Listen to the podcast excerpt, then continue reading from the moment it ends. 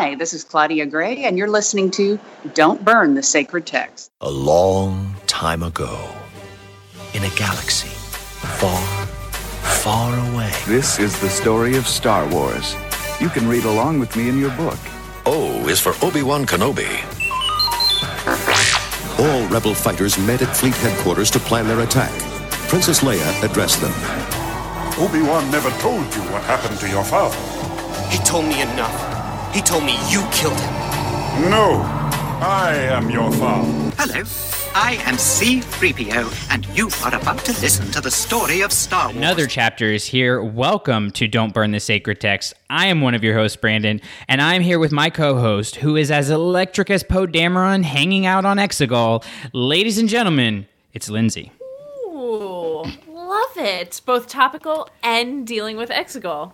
What more could you ask for? I mean, I really love Exegol. Like, I love Exegol. The story thought, you know, everything that it opens up for in the story, so good. It's so good. I really want like I want like stories from Exegol or like tales from Exegol or whatever. There's Hey, some cool stuff there. Don't don't spoil it. Don't. We might be talking about one at some point tonight. Don't spoil it. Say what? Say That's what? right. We're talking about Dark Legends tonight. We are talking about Dark Legends and Poe, actually. Yeah, two for one, guys. Two for one. Because not only do you get two great hosts on one great show, you get two books on one episode. You're you're welcome. You're welcome. You can send. Uh, Is it because we are so good, or both of the books were just a little eh, and we couldn't really stretch? well, let, let's You'll do find it. out. Well, you'll find out, and let's do it this way. If if we're so good, tweet at Clashing Sabers. If we're not good, you can uh, tweet at the Drew Brett. Just do that, and we'll be fine. so, so uh, it has been a trip to get to this episode, guys. This is the at least third time we've tried recording this episode because. Um, technology's fun so we're just going to keep it at that and keep on rolling but let's let's just say we have a lot of pent up energy and we are very excited about the show um, and so i'm ready to get it rocking and rolling and before we do that though before we could really get into the meat of things i wanted to just give a couple of updates uh, first of all on our care packages uh, for teachers that we finally sent out. Um, we did a fundraiser in May, and thank you to all of those who supported the fundraiser. Um, we were able to send packages full of books to three, uh, two middle school teachers and a middle school librarian. So of course, with Corona and everything, we we really didn't know what schools were gonna look like and where we would be sending them. So we've been holding off, but we were finally able to get those out.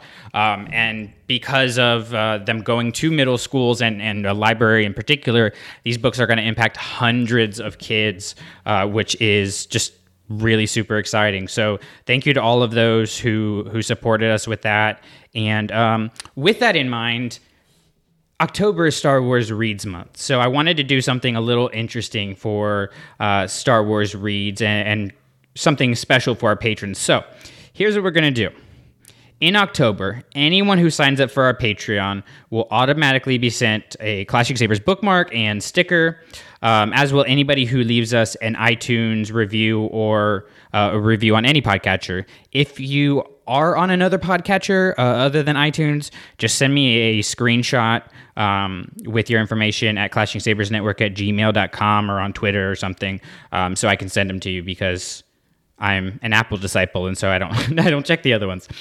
And then just to kind of to kind of have some fun uh, with our patrons, everybody who is a patron in October will be entered to win a st- uh, Star Wars book. We're going to do a drawing for a Star Wars book. We usually we have a tier where we do random drawings um, to be sent you know sending star wars swag to people. But for this month since it's star wars reads and we want people checking out star wars books whether they be canon or legends or whatever uh, all you have to do is be on our patreon any tier to win. Now because it's me and i can't do anything like normal people do them i put a twist on it you a winner of the future are not going to know what book you are getting sent Instead, whoever wins is going to fill out a Google form with some questions, maybe like five is what I'm thinking. Um, I've got some of them in my head right now. And one of the Clashing Sabers team members will personally select a book to send you based on your answers. So you get the victory of winning and beating other people, and also the joy of a surprise. So join our patreon uh, patreon.com slash clashing sabers we have seven different levels uh, all of them with uh, different benefits. So there's a little bit for everybody to check out. So we're doing that for october. too. uh, you can trust uh, you can trust mark and adriana the, the rest of us the rest of us i'm not so sure about. Uh, but lindsay what are you doing for for star wars reads month? Are you doing are you doing any special star wars uh, reading or, or anything like that? You know, it it kind of sucks just because October out of all 12 months is a really really really crazy time at work for me even while still working remotely. So I wanted to originally go back and read some of my favorite Legends books that I haven't read in a long time. I'm just really hoping that I'll get time, especially because with the craziness of work, my brother is also getting married, so we have family coming in from all over the country. So it's it's a good time, and I'm the good sort of busy, but I'm still busy. So ideally, I'll be reading some of my favorite Legends books. You know, I you know I love Tatooine Ghost. That's a kind of a, a sleeper hit for me. Um, so hopefully I can get at least that one in. I have so many books that have piled up. Um, so Dark Legends, which we're going to talk about tonight, took me way longer than a middle grade book should have taken me. It took me like about the the length it usually takes me to read like a regular adult novel. Um, but and not for any. I, I think it was just because of the t- the time of year I was reading it. I don't think it is a comment on the book or anything like that. I think it's just school starting and moving and everything. It's just I was exhausted. So I've got Thrawn Ascendancy uh, or Chaos Rising or whatever that I'm finishing. Uh, I have Clone Wars, uh, Stories of Light and Dark that's still sitting on my nightstand. Right before all of those came in, I had gotten a uh, paperback version of Black Spire because I wanted to reread that. Um, and then I found a used bookstore here and grabbed a couple uh, other Star Wars books. So now I'm like, oh, I want to read some more Legends. So I think I want to go back to um, back to what I was doing, I guess in 2018, where I actually tracked how many books I read because uh, I feel like I, I feel like I spent more time reading uh, when I did that because it was like a competition, you know, and I like wanted to Yeah. beat my every, goal. Every little check mark is like a little bit of a reward for you. Yeah, yeah. So I think in 2021 I'm going to do that. I'm going to download Goodreads again and keep track of that. Maybe we can do maybe we can do something with our patrons or our Facebook group that we can um, you know share and maybe have a, a little contest for people who can read certain amounts of uh, Star Wars books in the year. That'd be fun. I'm in. I'll lose, but I'm in. I mean, I'm not saying you're a loser. you said you're a loser. I didn't say that. Thanks, friend. you know i try um so yeah that's that's kind of what we got going on. Of course you know you can always support our mission to get more people reading and particularly get more kids reading by uh, joining our patreon like i mentioned. And for those of you who are new to the program um, our nonprofit sends star wars books to schools and classrooms across the country uh, so that we can you know get books into to kids hands. And our uh, patreon uh, 100% of those proceeds go to buying books um, and sending sending those books to students. So we don't cover any of our hosting fees or, or subscription fees or anything like that. Uh, we're not buying new equipment with this money and then giving the rest to the kids. This is 100% going towards the effort to um, support the students. So if that is something that you are interested in, like I said, we have seven different levels. Uh, you can donate there, or if you want to uh, figure out how to just do a one time donation, you can go to clashingsabers.net and we've got stuff on there. So, with that said, I think we should uh, go ahead and get into these books and uh, start with let's start with Poe Dameron. Um, right. Because, well, I, Adriana and I uh, had a great interview with uh, with Alex Segura, who is who's the author of the book. Great dude. Uh, definitely go listen to him if you want kind of a more in depth uh, look at this uh, and more, you know, the impact that it has uh, and, and what it says about the larger Star Wars story and stuff like that. I really think you guys will really love that interview. So go check that out. Um, I'll link it in the show notes. But with that in mind, because we're covering two books, we're not going to go as deep as we normally do with with Poe Dameron, but we are going to start out with our rankings. So we have a new format where we rank the book before we discuss it. No um, descriptions of why, although I'm going to cheat this time, but it's my show, so I can do whatever I want. Uh, rules are arbitrary, as as we can tell with our world today. And so we rank it before. We don't discuss why we're we're ranking it, and then we discuss and see if we have uh, changed anything. So, Lindsay, I'm going to let you go first. Poe Dameron ranking out of five A wings, one A wing being uh, a crashed A wing from a pilot nobody remembers, and uh, five being who's like a really really cool A wing pilot. Oh, Shara Bay. Shara Bay is A wing uh, helping win win the war. What do you got? Uh, can we give halvesies? I mean, it's going to be hard to fly, but again, rules are arbitrary. I mean, I guess I'd give this like a two and a half, really leaning more towards two. Just because in my mind, this is a very forgettable book. And anyone who listens to this show, or even I think on the main Clashing Sabers flagship show, I've always been pretty vocal. Like, this is what I was looking forward to. You know, this was kind of my my big thing coming out of Rise of Skywalker. Lindsay, Lindsay you're I- cheating. yeah. You're cheating. You're cheating. Ah, but rules are arbitrary. Okay, keep going. You convinced me. All right. I don't. I just. Long story short, I was excited for this and seemed kind of forgettable. So I want to put some context on mine because I, I want to put like kind of where I rank things in perspective. The the last Thrawn book, Thrawn Treason, not Ascendancy, Chaos Rising. I'm still reading that one, which I spoiler alert, actually kind of enjoying. Double spoiler alert, not because of Thrawn. Anyways, um, the last Thrawn, what was Thrawn Treason? That one is a one for me. That's bottom of the barrel, like least interesting, like Star Wars book maybe I've ever read. Like Red Harvest was pretty bad in my opinion. Uh, I know a lot of people like Death Star from the Legends. That was pretty rough. It Thrawn's down there. There is a bigger gap, you know, as as you go up it's it's harder to get to two from from one on my scale. It's you know increasingly gets it's a, it's a lot smaller of a margin from four to five than it is from one to two. That's what I'm trying to say.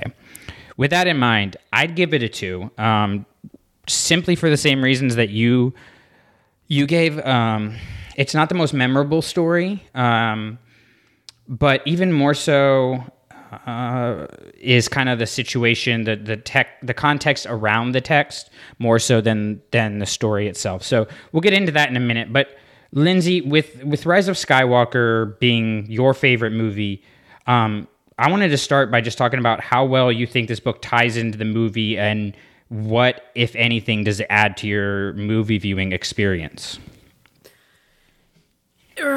Oof. In short, my friend, it doesn't and nothing, respectively. You know, this is truly when I when I said that coming out of Rise of Skywalker, I was like, "Oh my god, I want to learn more about that relationship and I can't wait to do that." And then we got this. It was like the ultimate well, what were you expecting moment? you know, it's it's the ultimate careful what you wish for because I put this down and it felt so lackluster, but at the same time, like I don't know what I was thinking was going to happen. There wasn't really much of a, a story to tell between these two. And just to to hear Poe's background, to hear more about the Spice Runners, I kind of shrugged. I was like, "Yeah, it makes sense." wasn't crazy imaginative, but I don't think I would have done any better. So, before I say my next statement, let me just say, like, I'm ri- watching Rise of Skywalker right now. I really love Rise of Skywalker. It's a super fun movie. Um, so this is not me bashing on Rise of Skywalker, but as I've said time and time again, I have major issues with the way that JJ and Terrio approached writing the movie and the way that JJ writes uh, and directs movies overall. in that he he does things for him, not necessarily what's best for the story, including bringing in um, oh my god, what's her name that played uh, uh, Keri Russell? No, thank you, Keri Russell. Keri, Keri Russell, right? Yeah, yeah, Keri Russell. Uh, bringing Keri Russell in because she was a friend, um, not necessarily because there was a character to add to the story. Um, I feel like was was a mistake, and and I feel like Segura overall with this book was put in a no win situation because having Poe be a spice dealer in the first place is such a god awful idea.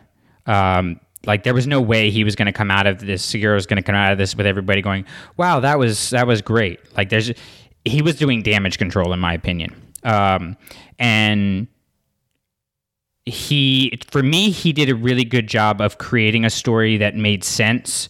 Uh, and seeing and making connections with Poe's arc across the trilogy, but again, like the Spice Runners of Kijimi are not interesting to me. And and okay, rant time. Spice Runners of Kijimi is literally the worst name for a gang in the history of ever. Can we just get that out there?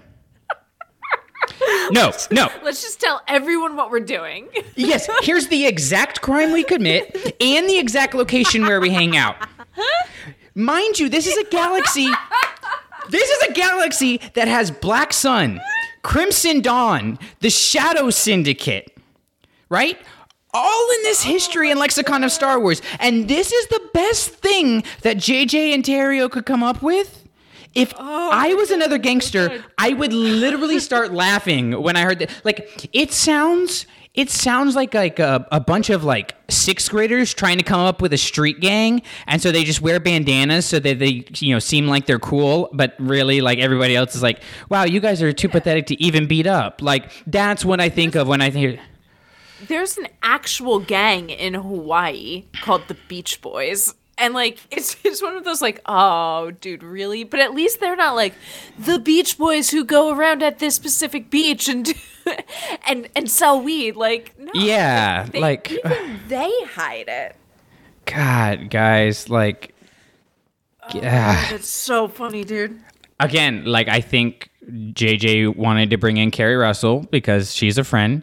Mind you, if I was directing a movie, I'd have all you guys in it. Like n- no question. But also, you I would just give you something that already like makes sense for the story. Like I wouldn't r- write this thing just to have you in there. Like that's what bothers me and that's why I feel like, you know, this is not a situation like um Rae Carson had with Most Wanted, where she was setting up this relationship between Han and Qi'ra, because with that book, like the relationship made sense for the story, whereas with with this book, it was writing about a relationship that was unnecessary in the story, was uh, boring. Uh, two characters that had zero chemistry on screen, and also was just straight up being like, "No, no, no, no, Poe's not gay. He can't be gay because that would just not be good."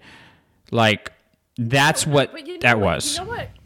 My big issue with it was I was hoping that we would get a story about Poe having this challenging upbringing that he really overcame and he was able to get out of the Spice Runners. Like I I wanted to love Poe coming out of this and instead what we got was here is this I, I know he had been through a lot, but he came across as this kind of spoiled brat who just didn't get along with his dad. You know, and granted, like I, I had my mom growing up. I can't really picture what it's like to lose a parent and not getting along getting get along with your other parent. But the point of a book is that you should be able to understand it by the time you put it down. I should have picked up this book and understood everything Poe was going through and how challenging it was. And instead, he just comes across like a spoiled little brat who didn't get along with his dad, so he ran away to sell drugs and let everyone know. See, I would say it's not that that is not even what I got from it. Um, because I don't think enough time, in my opinion, and this is this is one of my bigger critiques of the story. I don't think enough time was spent with the actual relationship between Kes and Poe and everything that was going on there. It felt like to me uh, that again because you had to make this connection between Poe and the Spice Runners and having him, you know, be in their gang and everything like that that not enough time was spent on Kes and Poe, and so I didn't really feel for that relationship. So maybe that's kind of where you're getting that from. Is just like we there's not you're you're supposed to just accept and be empathetic towards like oh he lost his mom and doesn't get along with his dad, but like again, how many of us have actually experienced that? You know, um, and and how many of us can relate to that? I don't I don't know. Like I couldn't. I mean, I, and I come from a divorced family, so like I think that's as close as you can get without a parent dying. But you shouldn't need to have that baggage to come to. Yeah. Yeah. And and again, I you know, I think of some of my other favorite non Star Wars books, and I'm so far removed from any of those protagonists. You know, like I love outside of Star Wars, I love Kurt Vonnegut books. I've never been a prisoner of war, but I still relate to those characters. I've never gone to, you know, an alien planet, but I still relate to those characters. Like I I can understand and I come out of those books and those stories with a better appreciation for those things. So it's a shame that I put this book down and instead of having a better appreciation for teenagers who lost their parents and have had to make tough decisions, I don't have that appreciation. Instead, I'm like, what a little brat. Well, there t- there's this thing with Poe. It's weird. They're trying to make him the rogue like Han Solo character and at the same time make him this foolproof like never causes any problems good guy character like flawless good guy character you might want to even say like a mary sue um, but that that's problematic like uh, not just because it's not realistic but then when you're trying to write a story where you're having you know internal conflict but also you don't want uh, Poe to come off, you know, as a bad guy, then you end up with a character who eh, has limitations on it. And I think you got that even more because of the like this trying to cover a whole time span, this long time span when I think it should have done what the other Star Wars books are usually doing, which is to like really focus in on like a week, you know, like Crash of Fate did, or a weekend, or a couple days, you know, because then you can still say, oh yeah, Poe was a spice, you know, spice runner technically, you know, um, like like the uh, the Death Star blowing up Alderaan was like technically the first time it it really sh- uh, you know blew anything up, right? But you, I think you needed to to shorten the time with the spice runners who were like all the side characters were completely just meh, uh, yeah, whatever. I don't care. Um, you're like replaceable with literally like any other character, um, and spend more time with that relationship with Kes and Poe. And I think one of the ways you do that is you spend more time with Kes. I, I, I think there was and again, I'm like reading into this a lot. Like I, I don't have any sources or anything like that, but I, I imagine there was some kind of directive of this book needs to really focus on Poe because we know Rise of Skywalker is about to piss some Poe fans off, and we need some goodwill. And so the focus was on like let's just give more Poe content.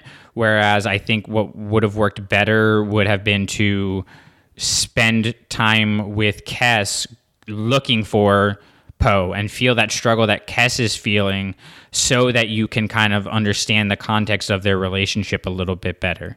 You know, um, it's it's like it's like Han Solo's death. Like Han Solo's death means nothing if you don't have the entire original trilogy, right? And not just because you know you don't have this that story, but even if you you understand, you know that Han and, and Ben have this tortured relationship, you you don't know the demons of, of Han's past. You don't know the internal struggle that he's gone through. So you can't really, you can't feel the weight of that situation. And that's how I felt with this. You don't feel the weight of the relationship from Kes's side. I think you you understand it from Poe's. I don't know if you necessarily feel it, but I think this should have been focused more on their relationship and the push and pull between that and how you know a father who had stuck around in Star Wars, which is a new thing, um, trying to you know deal with this situation and deal with his failures. And then you have that connection to to the Han Solos and the Kylo Rens. And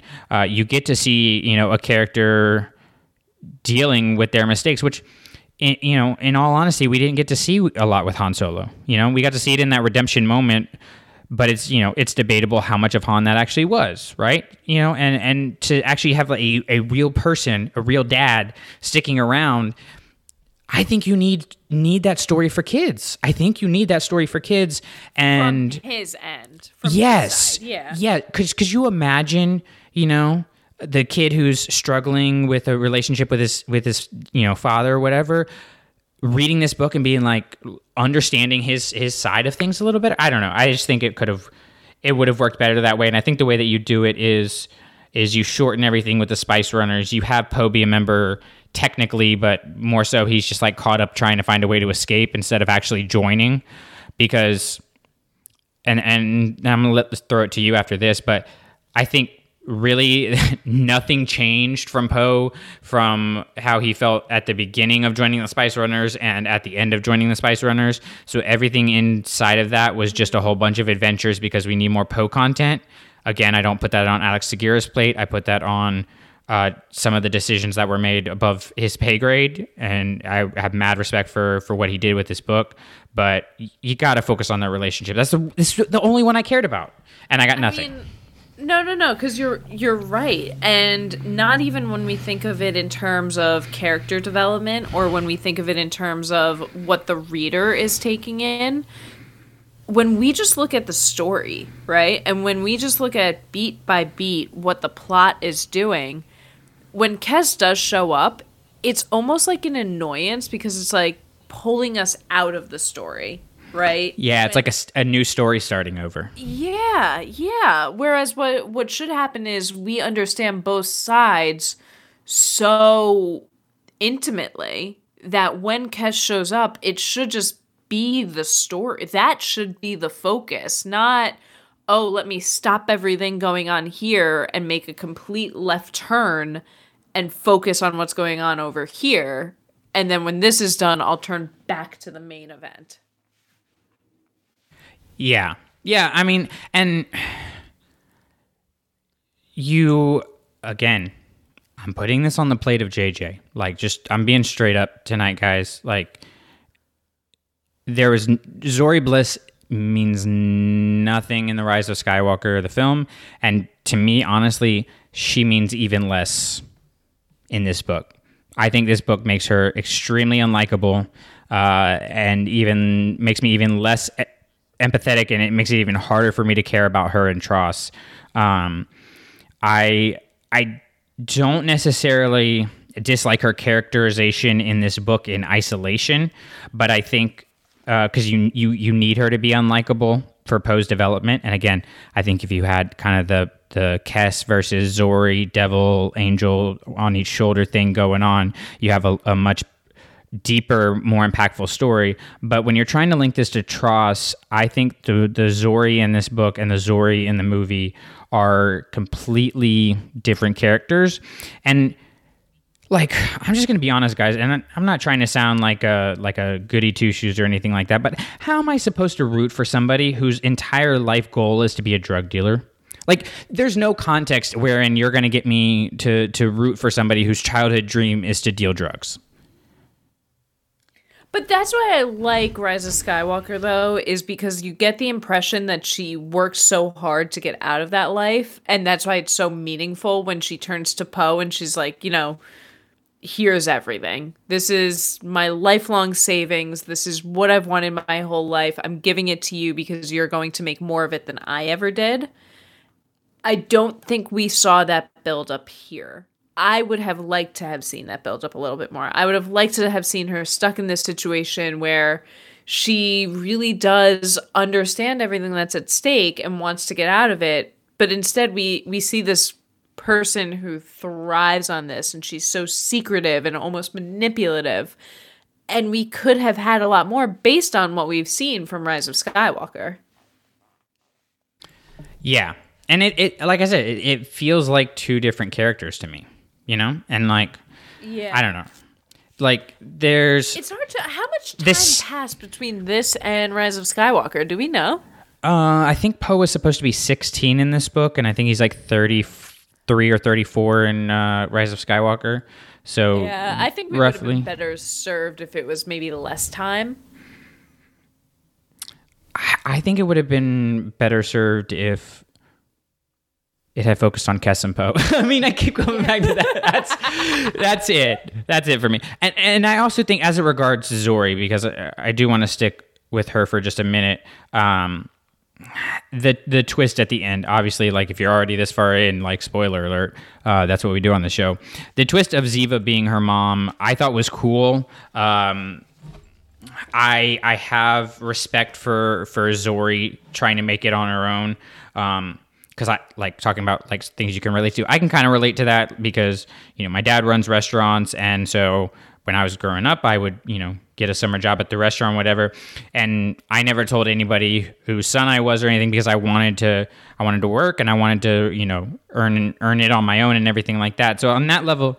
I can I can relate to Zorii, and I think that's a cool aspect of the story um, that that really adds a lot because names mean a lot in Star Wars. Um, so her having one last name, but really her name is actually something else, that bothers me because I think it's a trope that's just like it's it's overplayed in my opinion, just in, in pop culture in general, and that's one of the things that I liked about um, that I that I like about the Force Awakens is that it sets up you know Rey and Finn in particular um, as characters with no last name, right? And they discover their last name or whatever, um, which I think you know is is something big in the in the overall Star Wars story and in the sequel trilogy in particular. Um, but you already know her last name is Bliss, and so having her start out as Zorii Wynn just is weird to me because you're little, wondering like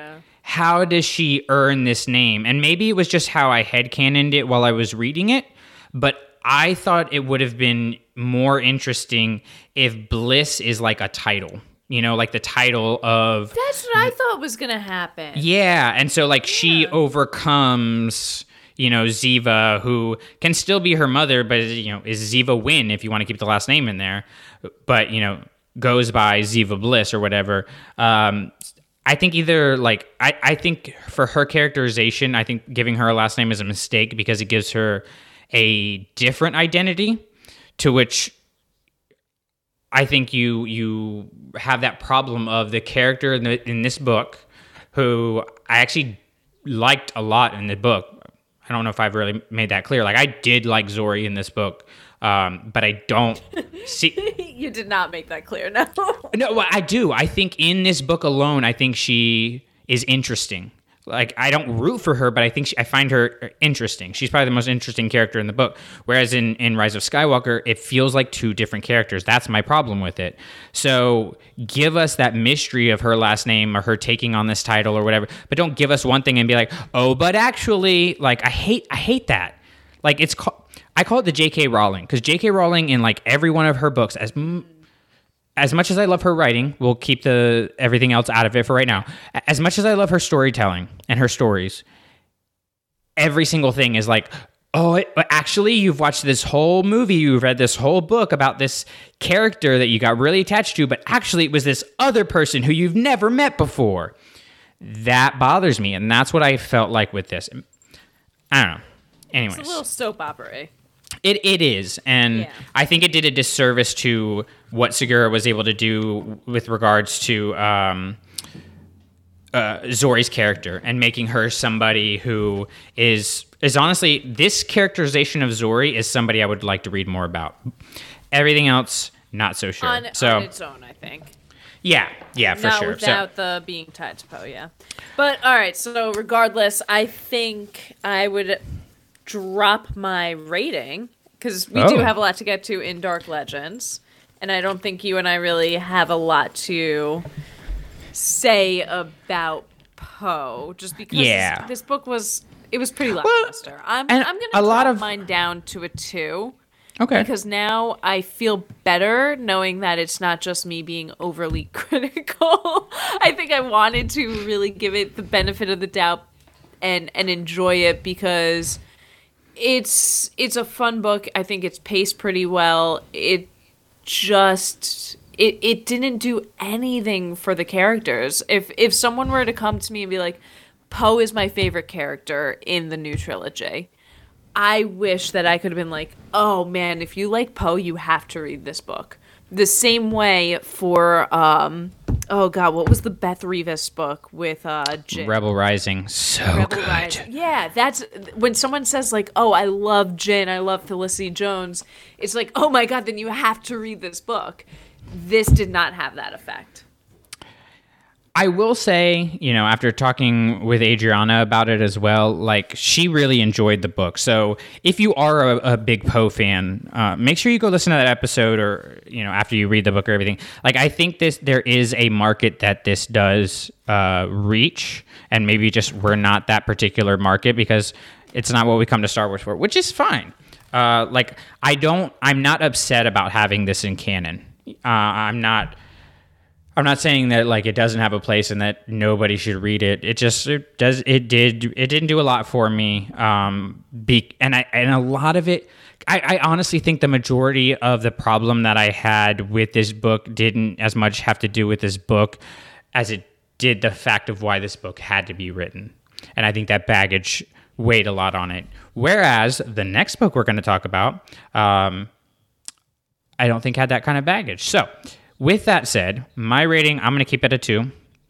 I, I feel pretty comfortable there. I don't want to drop it any because I don't think it was a bad book, and and anything lower than two for me is just like this is a dumpster fire, um, and I I don't feel like it was. So check it out if you're a Poe fan. If not, and you're like I don't know if I want to read it or not, check it out anyways if you can get it at the library for free or check out the audiobook or whatever. But you do have to check out Dark Legends because this one I'm excited for because it had the baggage, the good baggage of the uh, the Myths and Fables book, which I loved um, coming into it, and I was not ready for it to live up to expectations. And spoiler alert, it did.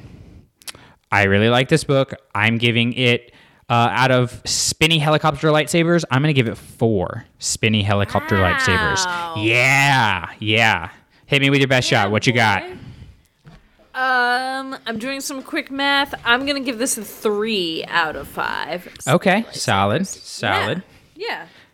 So let's kind of go through through each story and uh, discuss, you know, our thoughts on it and, and what um, I think the the fun thing to do with this kind of story is to think about like what in Star Wars are they alluding to, um, and what what is this legend? Where could this legend have come from? Kind of thing.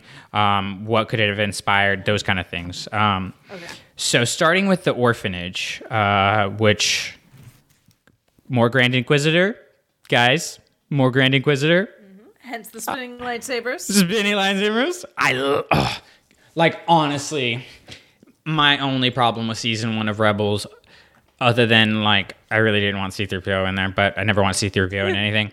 Um, other than that, my only thing was like, why did you kill the Grand Inquisitor? He was so awesome. So he's one of my most underrated uh, characters. So I was really happy to have him back, and um, I also found this interesting.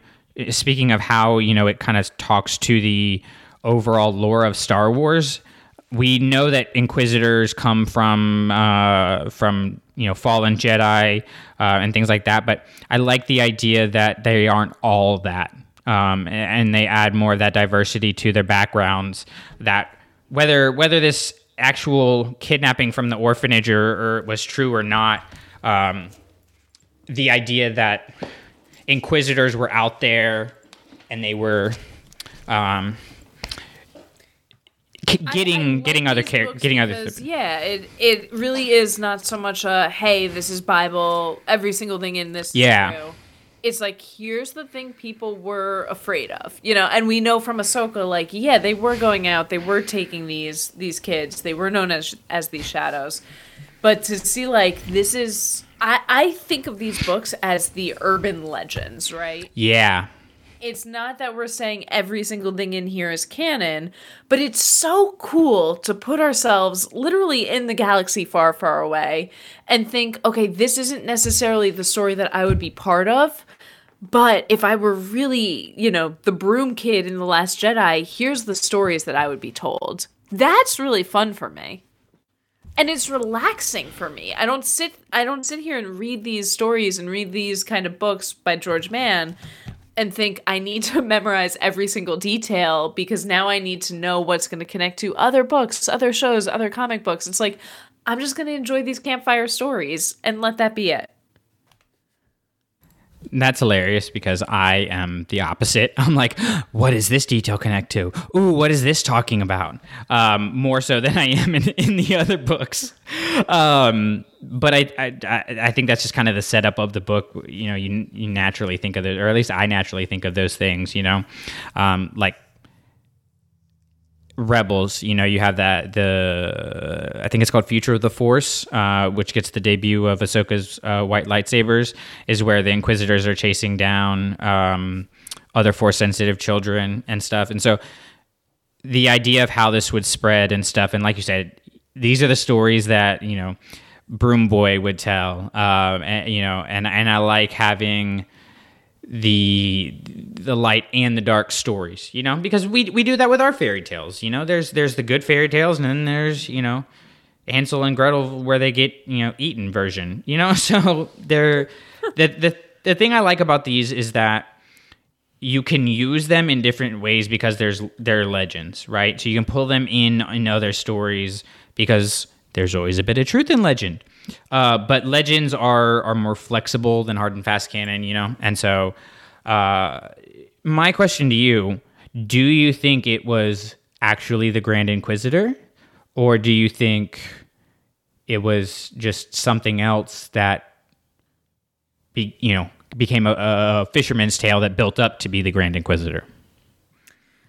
Oh, good question. I mean, I kind of read it as the Grand Inquisitor. Um, but again, I think that is a lot of the fact that it was the first story in this book and you're still kind of integrating yourself into the format, into the tall tale aspect of it.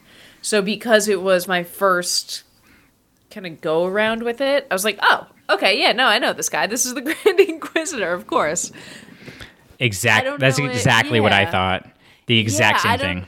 I don't know if, you know, if this were the fourth, fifth, sixth story, if I would have necessarily thought that. But because it was the introduction, yeah, of course that was my my first thought and my final thought.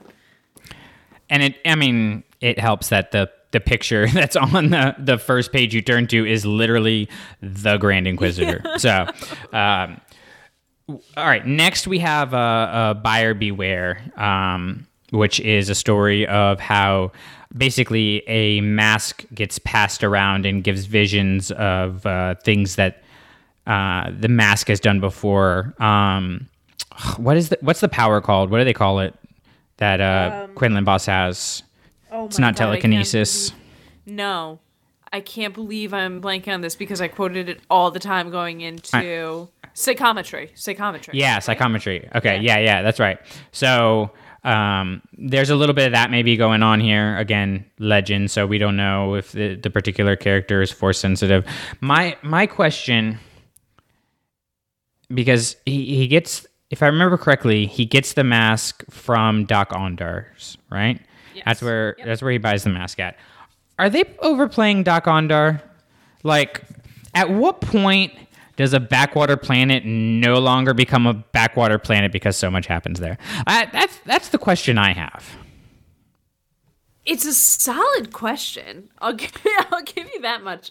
I don't think they're overplaying him because so far he's been on kind of the sideline of most things. You know, even his own comic series, I feel like it was it wasn't really his. It still belonged to the artifacts. And Fair enough yeah, because you know there there are some things that we know about him.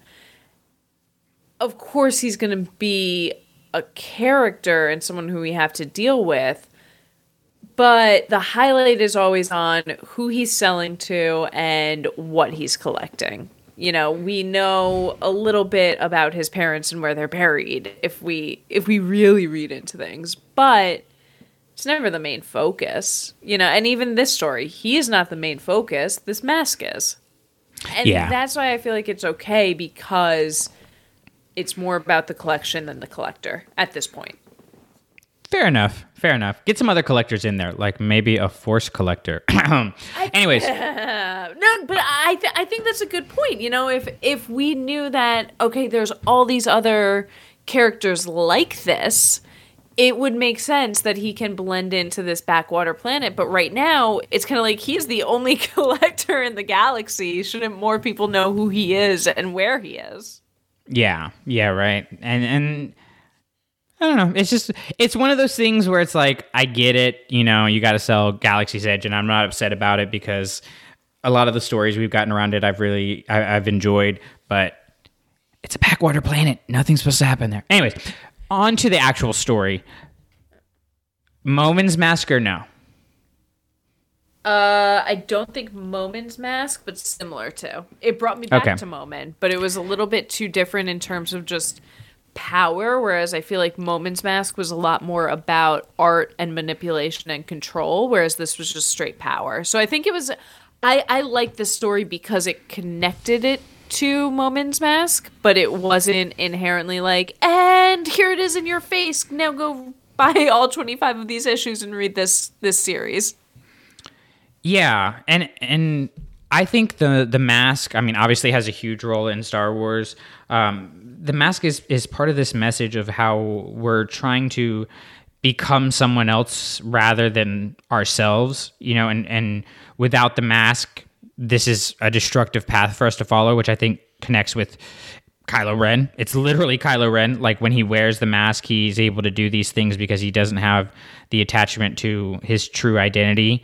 Um, and and in ways, he's put on Vader's mask, and it leads him down this path of destruction as he tries to imitate what Vader did. You know, and he gets he gets the highlights without all of the actual you know internal damage and struggle that that uh you know Vader had going on. You know, like Vader Vader was not happy. Like let's just he wasn't enjoying being on the dark side, right?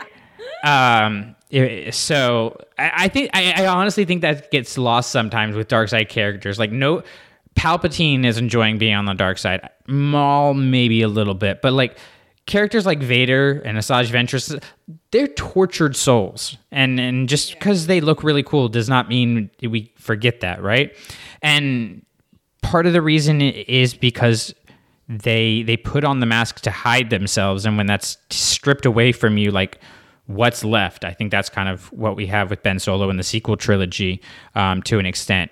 And i think that's something that we have going on here is like he tries to do these things he tries to commit these acts without really understanding the full context. You know what it is? Here's what it is.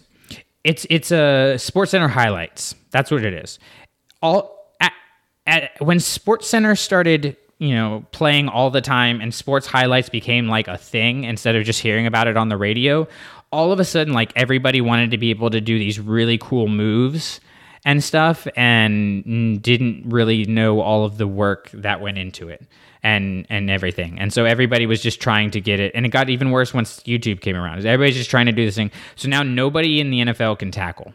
Like nobody tackles right anymore and I think of that because he's putting on this mask. He's trying to do these things that these other people did, but he doesn't have the skill to actually execute on them.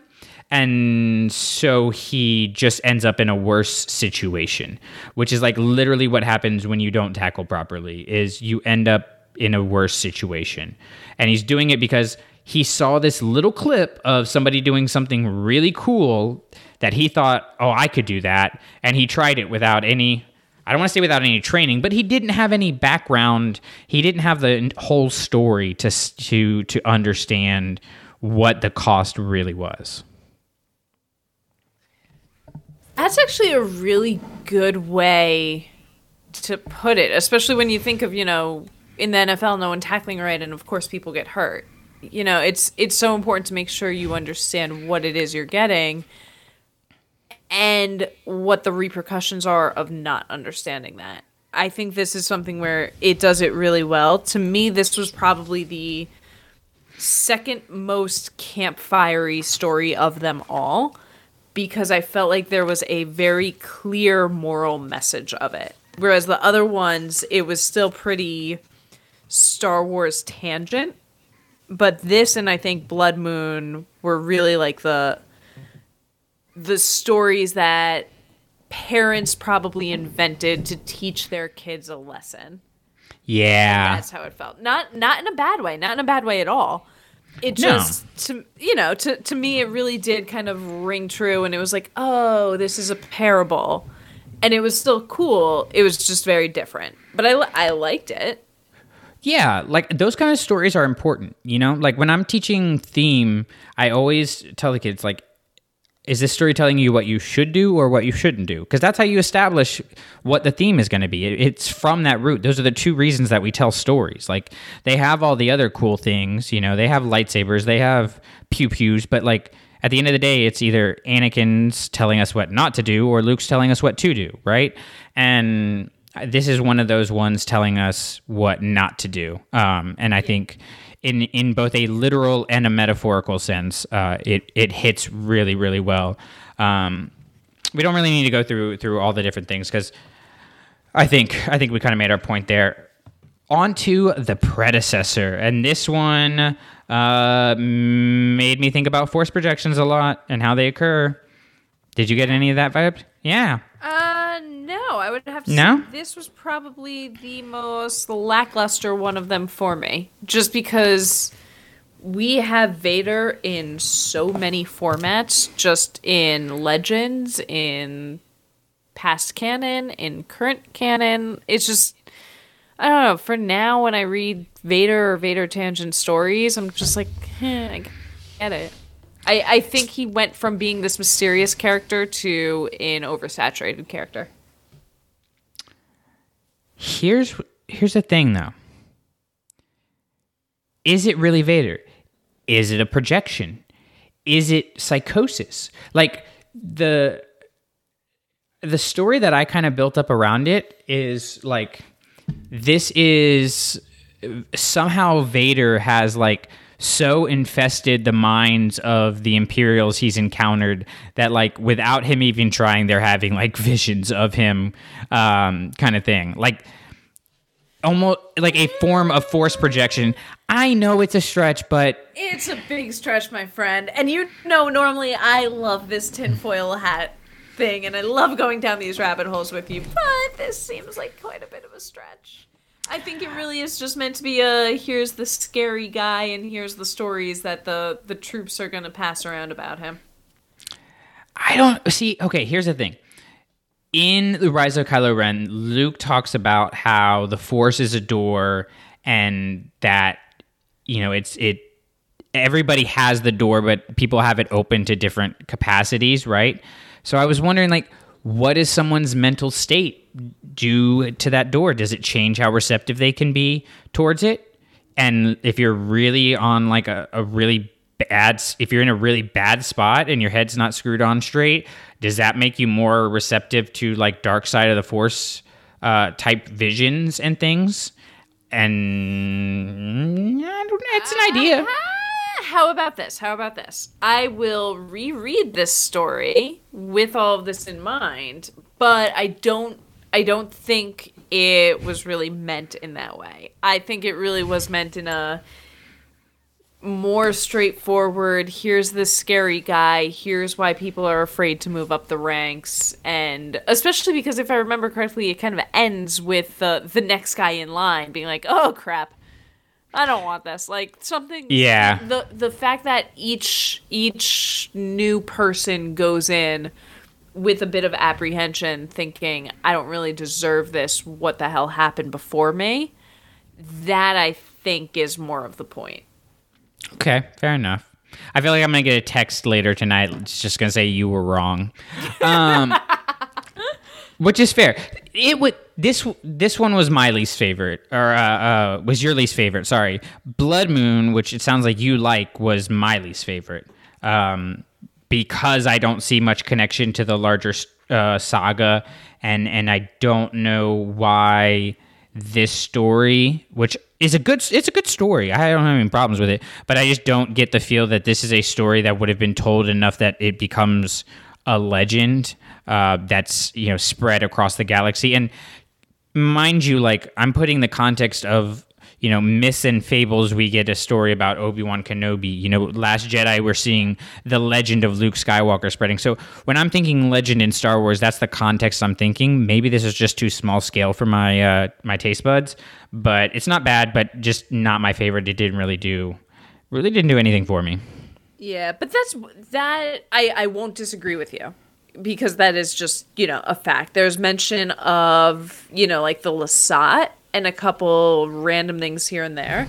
But I like it more because it opens things up. It's not a matter of here's this one character, here's this one time and space and plot line and it it doesn't narrow anything down. It feels so open and freeing to me.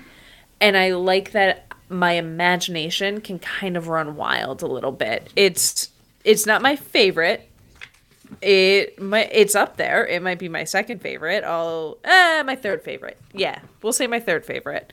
Um, but it really is just because of that openness while still having like a, a I don't want to say fun message. Um, I think there is a message to it. It's just not a slap in the face kind of thing. But it's still it's still nice. It's still interesting and I like a story like this where the entire time I'm kind of on edge wanting to learn more, whereas opposed to things like The Orphanage and the predecessor, once you figure out, oh, it's the Grand Inquisitor, once you figure out, oh, it's just Vader killing off, you know, officers, it it loses a little bit and it's harder to hang on to. Whereas Blood Moon and Buyer Beware these are the ones where it's like oh i haven't quite figured it out yet. Let me let me keep hanging on. Let me keep grasping and see what i can put together. Yeah fair enough. I could see this i could see this being really effective uh, as like a longer form story or like a uh, uh, tales from vader's castle type comic book or something like that where yeah. you have more time to develop it. I, I think i just didn't really have the time to care about these characters. Um, maybe it's maybe it's the hopeful optimist in me where I'm like, oh, because we didn't have enough time here and because there's not enough connections, maybe we'll get something more later. Like I think that this is this is the kind of story where I hope I can come back to like five years from now and I'm like, oh, look at all of the new stuff that happened in the past two, three, four years that relates to this. Well, that's you just like set me up for the perfect segue to the next one, Dark Mirror, which is because this is my favorite. This this is my, my favorite. Yeah, well, this one, the one on Exegol is up there, but mostly just because it's on Exegol. Uh, but this one was really intri- intriguing uh, because of how it really spoke to me. It spoke about the arrogance of the Jedi Order and uh, you have Nil Idith manifesting this and hiding his dark side in a totem rather than actually confronting it. Um, and you know, going back to to it feels like seven years ago now when we discussed uh, who was the best Jedi. That confronting darkness is something that both of our picks, uh, Luke and Rey, do, which is why they're able to to be who it is. Um, and and I also find it interesting that Nil Idith is his name, which to me sounds similar to Nil as in non and idols as in you know Ooh. no idols. So probably coincidental. Um, I'm. It's almost like you're an English teacher. You know, uh, I don't know. I don't know. It's there. I, I think a lot of it too is like you had said. It it shows kind of the flaws of the Jedi, but not in that overtly obvious way that we've become accustomed to. You know, we're yeah. so used to the master and apprentice type novel where it's like, here's Yoda in all of his flaws, or Dooku Jedi Lost, where it's here's the council in all their flaws. Whereas this really is just a here are these well meaning people and they really did respect this one Jedi for his purity. And here's here's why maybe that wasn't it was the best thing in theory, but in practicality, here's why it's not realistic. Here's why you can't replicate that. Here's why you can't build an order off of these ideals. He was just better at hiding it, but yeah, you're right, Brandon. Like you need to confront him. And I really like that exploration here. And I'm almost more interested in how the story came about because it's like who was passing the story down because i don't think it's something that jedi would have passed down it certainly doesn't seem like it if the jedi had passed down this story maybe they would have collapsed so like how did this story come to be in the galaxy let alone be such a good story See, I th- I completely agree with you that this is not something that I think the Jedi would have spread around, and it's not something that like seeped out of the Jedi Order, and and you know uh, was a story they told. Um, oh, what do they call them in uh, in Dooku Jedi Lost? They don't call them younglings, initiates. What they would have told the initiates. Um, but I do. Here's here's what I think with regards to the larger galaxy. I think this is a, a story where whoever started telling it was, uh, you know, telling it to a kid, and they're thinking, what's going to pull said kid in and get them excited? It's a Jedi. You know, Jedi's get you excited. That's knights, uh, you know, get you excited. Um, that's why we have so many stories with them. Wizards get you excited. It's not the that wizards are are anything in and of themselves. It's it's that they can do cool things. And so while you also get this story, it's blanketed in this oh wow you know cool magical powers and things we don't understand and i think that's kind of what we have here is you know they are using the jedi as a means to an end more so than this is a commentary on the jedi i think the jedi are in this story because you the galaxy uh, looked up to the jedi um, which is part of the reason why i think that they so many people were ready to just push them aside once the the Clone War ended and they were told that the Jedi betrayed them, right? And that's why um, we don't hear so much about him in the original trilogy. I think part of the reason you get that fall is because people so looked up to the Jedi, even if they'd never met one. There's this ideal, idith, ideal of the Jedi. Um, and I think maybe that's the the means that parents would use to tell this story and draw them in to to teach kids this lesson. That's kind of how I worked it out. I like that. That makes sense because it really does incorporate all of those things. It's not a Jedi specific story. It's something where anyone at any age in any galaxy could read and, and understand. You know, like here are my flaws. I need to face them. I can't just hide them away. Here are the dangers of what could happen if I don't. Well, and you know, I think about the Last Jedi because we have, you know, we see how people look up to Luke Skywalker, right? And there's, you know, Daisy Ridley said it. I think at Celebration, you know, like be careful when you meet your heroes. Um, be even more careful when you try to become your heroes because everybody has a shadow. That's that's kind of what I think um, was the point here. And Jedi are more or less a stand-in for said heroes. You know, they're the Avengers of the galaxy, um, if you will, to put a little little But real no, world spin one, on it. This one really worked for me. I like the story a lot. Yeah, I want I want more of it. All right. Uh, next up, something I, else I want more of: Night Sisters, the Gilded Because Cage, Because you need to play Fallen Order. or just give me more Night Sisters. Like more, like that's one more Night Sister. I want a lot more Night Sisters. Like I want all all the Night Sister content. Give give me all of it. This one to me was really captivating because I hate horror. Like I'm cool with serial killers. You know, like you you know, I love a good serial killer and true crime story. What I don't love is I'm- any kind of demon possession. I'm gonna I'm gonna. Can I just cut that part that like is I love me a serial yeah, and just put that on a loop. Just you know, make that. I'm gonna make that your ringtone. So uh, just Uh, randomly in Walmart. I will, proudly say I love serial killers. All right, c- Um, continue. One of my favorite things at work is to ask new people, like before I introduce myself, I'm just like, oh, who's your favorite serial killer?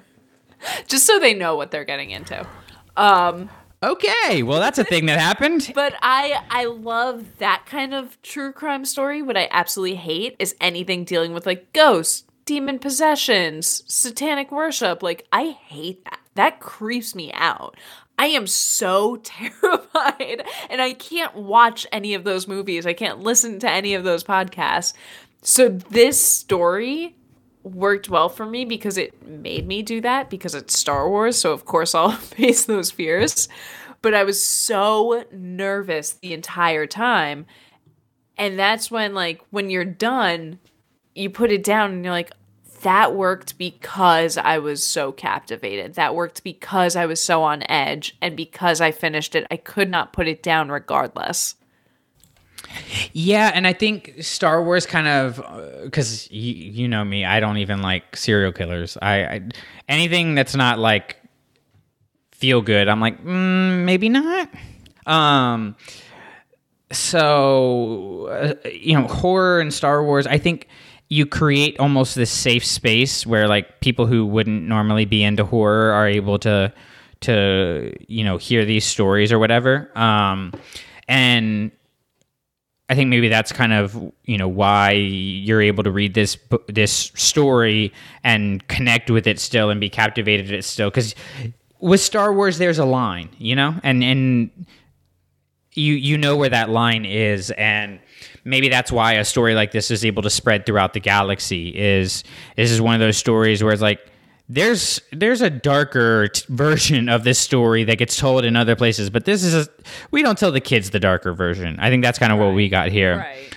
and and and i like this idea of mind control in the fashion of trapping someone else's mind um, because i think it, it it talks a lot about the extent that uh, palpatine was doing that with uh, with ben you know like not just not just influencing but literally trapping the person's mind where you're in complete control of it. Um, i thought i thought that was a really interesting angle. As it regards like kind of you know what you were mentioning about like why this story is told and stuff like that i get that the story is about revenge but all the other stories in this book are they're giving a through a dark story giving a positive message right? Um, about you know confronting your fears um, not becoming obsessed with power uh, you know all of these things right? This story is about revenge so you would think the the theme would be revenge is a slippery slope right?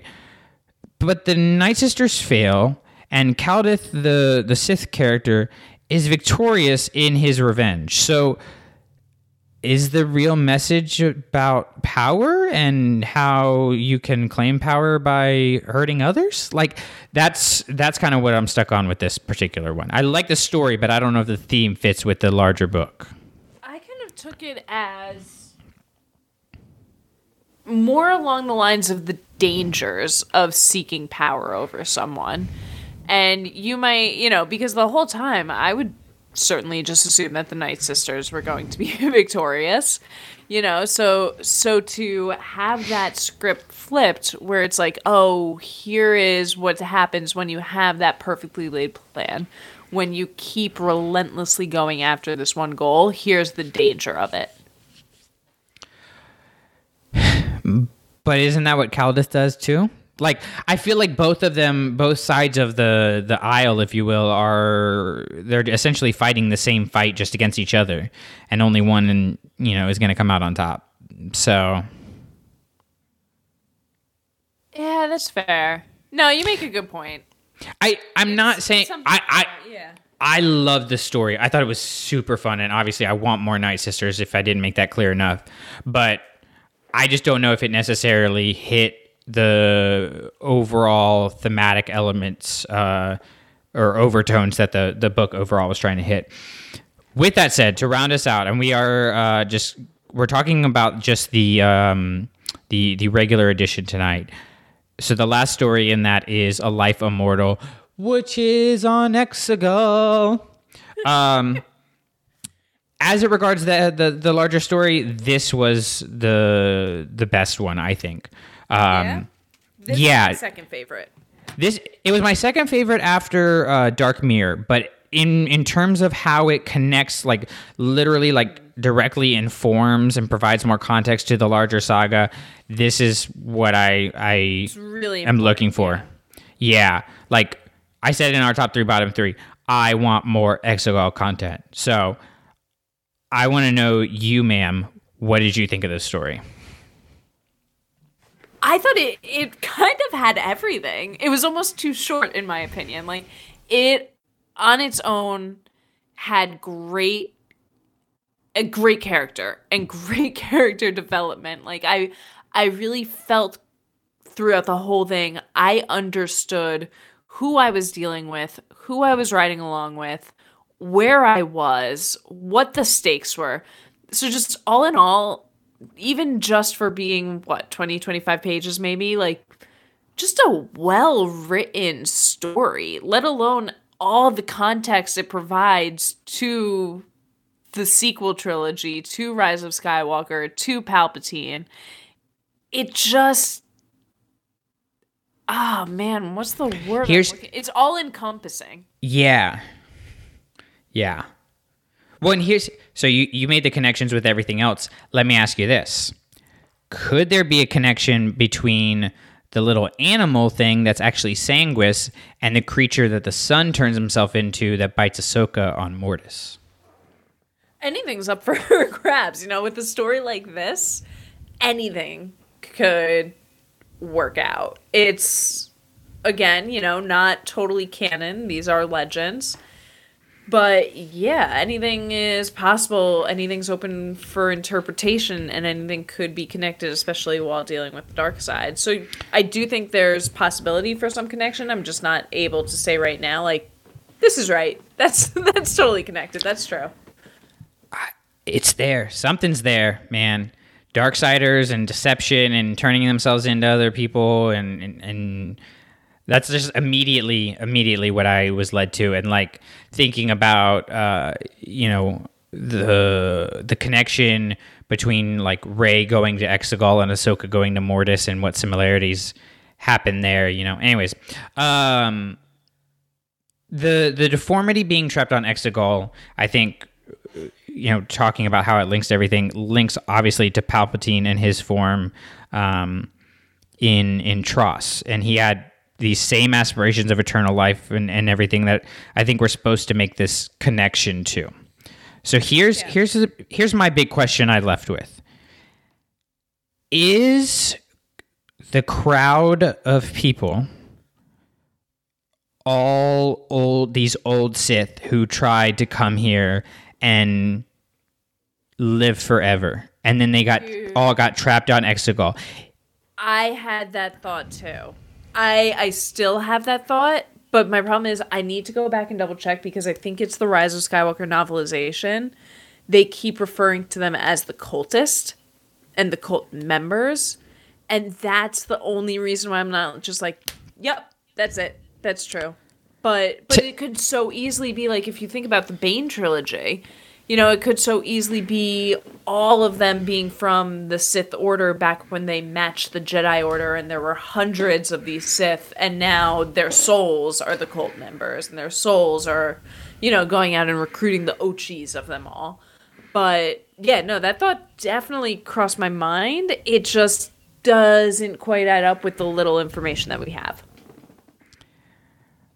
Yeah, I think you would have to uh, you would have to explain the technicality of like cultist versus former Sith, you know, and I, I think you can do that because you you know you have the rule of two being established. You have you know uh, the one true Sith, as uh, Palpatine calls it. I think you can you could pull it off if we get more around this idea and around this story, which we definitely should. Like, if this doesn't become like a, a Halloween comic series or something, like, come on, really? Well, I mean, could you? if you- in a in a few weeks we at least get Ochi as part of the new Vader series.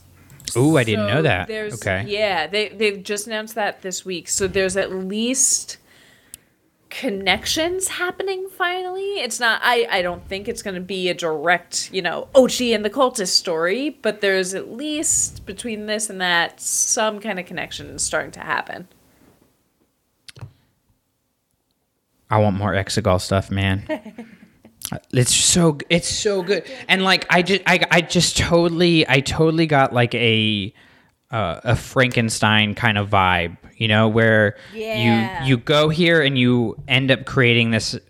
You you think you're creating life, but you end up creating this monster, you know, and and knowing you know I, the end of the saga is ends for all intents and purposes on Exegol, you know, and that that's where the Sith end and everything like that. I, I think is just it makes this seem even more weighty. You know, this thing that Palpatine is trying to do. Sith have been coming here to try to do them forever, and there's something um, I don't remember what they call it in the the Rise of Skywalker novelization, but Kylo identifies that little uh, mechanism that's uh, is holding on to Palpatine as something that uh, a Sith uh, Emperor or Sith King had used generations before that he had studied about or whatever, and so um, I think it adds to that lore here. I think the the only thing that I really question of like,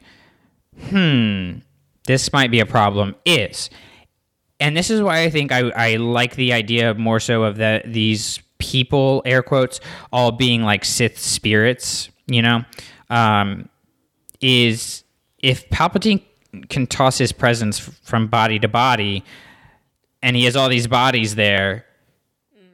Couldn't he? You know, like I think that's kind of a problem. Wherein I think if you get more of a story around here, and you can say like, these are for lack of a better term, Sith zombies. Like they're not Force ghosts, but they're also not alive people.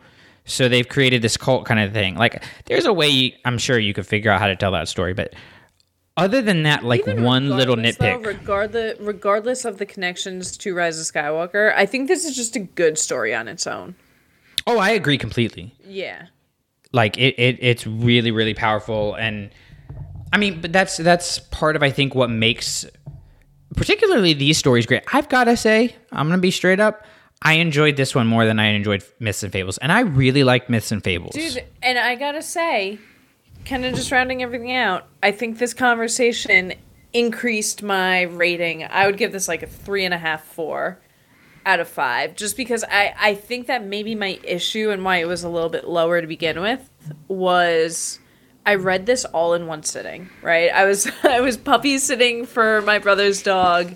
I it was Saturday morning. We just went on a long walk. I was like, I'm just gonna sit down and read this whole thing cover to cover right now because there's nothing else to do here. And you know, dog was sleeping. I breezed through the whole thing, and to me, the first half of the book is so just like introductory and getting you into the pace and into the format. And then the second half of it is just so freaking good. But when you take it all in one lump sum, I think it's it's harder to realize that because I got through the first half of the stories and I was like, "Oh, these these are good, these are cute." But then realizing just how monumental the the final ones seem and feel, like it's it is a good time. It's a good book. Yeah, it really does build up and get better and better. And I almost wonder if maybe, you know, putting one of the heavy stories and then one of the lighter stories and alternating, I, w- I almost wonder what it would read like if you did that. Um, could be could be an interesting take on the book. I I'm gonna keep this at a solid. Uh, I mean, you I'm gonna already do had f- it pretty high. yeah, I had it at had four. it at four, yeah. four spinny helicopter lightsabers and then like one um One blaster lightsaber. yeah one staple gun lightsaber yeah yeah that's what i'm going with because i'm like excited about the book again and like i said like it took me a while to get through this book because of just everything in life which really frustrated me because i kept wanting to read it and like i was trying to read it more and I just kept falling asleep. So, and that's not that's not a, comment on the book. That's a comment on on me and I'm like I need more of these stories. So, I'll probably eventually pick up the Target version of it just to honestly get more of these stories or I don't know, find the story in another way. But um we, we we're just talking about the main version this time, so that's going to round out our, our conversation there. But we want to know what you think about about these stories about Poe, and if you've read the uh, other stories uh, in Dark Legends, let us know if those are worth um, our time and worth digging into, uh, like uh, some of these ones that that we so liked here. And if you can do that, of course, on our Twitter at Clashing Sabers, you can, like I said, hop on our Patreon, uh, pa- Patreon.com/slash Clashing Sabers, uh, Facebook group. Clashing Sabers Star Wars, and of course our email Clashing Sabers Network at gmail.com. So if you can't find us, it's because you're not trying. Lindsay, where can they find you? Oh man, you might have to try a little bit harder. Of Yeah, I was gonna say. Facebook group. Um, I'm technically on Twitter uh, at the Lady of Lore. I haven't really been active because people are exhausting. Um, same with pretty much every other form of social media. Right. Um, so honestly, your best bet is to go to Facebook, specifically tag me, or email us, and Brandon will tell me someone is. And remember that if there is anything that we said that you have a problem with, it's at the Drew Brett. I just T H E, not duh. He, we're not that cool. T H E Drew Brett. All right. Remember, guys. cool. Drew Brett's not. Oh man, talk about sound clips that I can make my ringtone. Heyo. All right, guys, keep reading, keep writing, but whatever you do, don't burn the sacred text. All right, by this point, you know how this goes. Their stuff, their stuff, our stuff, our stuff. Not associated with Lucasfilm. Kathleen Kennedy, give me a call. Dave Filoni, I'm there if you need me. Our thoughts, they're our thoughts. They don't reflect Lucasfilm or anybody else associated with this stuff. So, if you don't like it, we're sorry. If you do like it, great. Let us know either way on iTunes, on whatever podcatcher you're listening to us on. Rate us, review us, share us, tell your friends about us, and dadgummit, whatever you do, just don't burn the sacred text.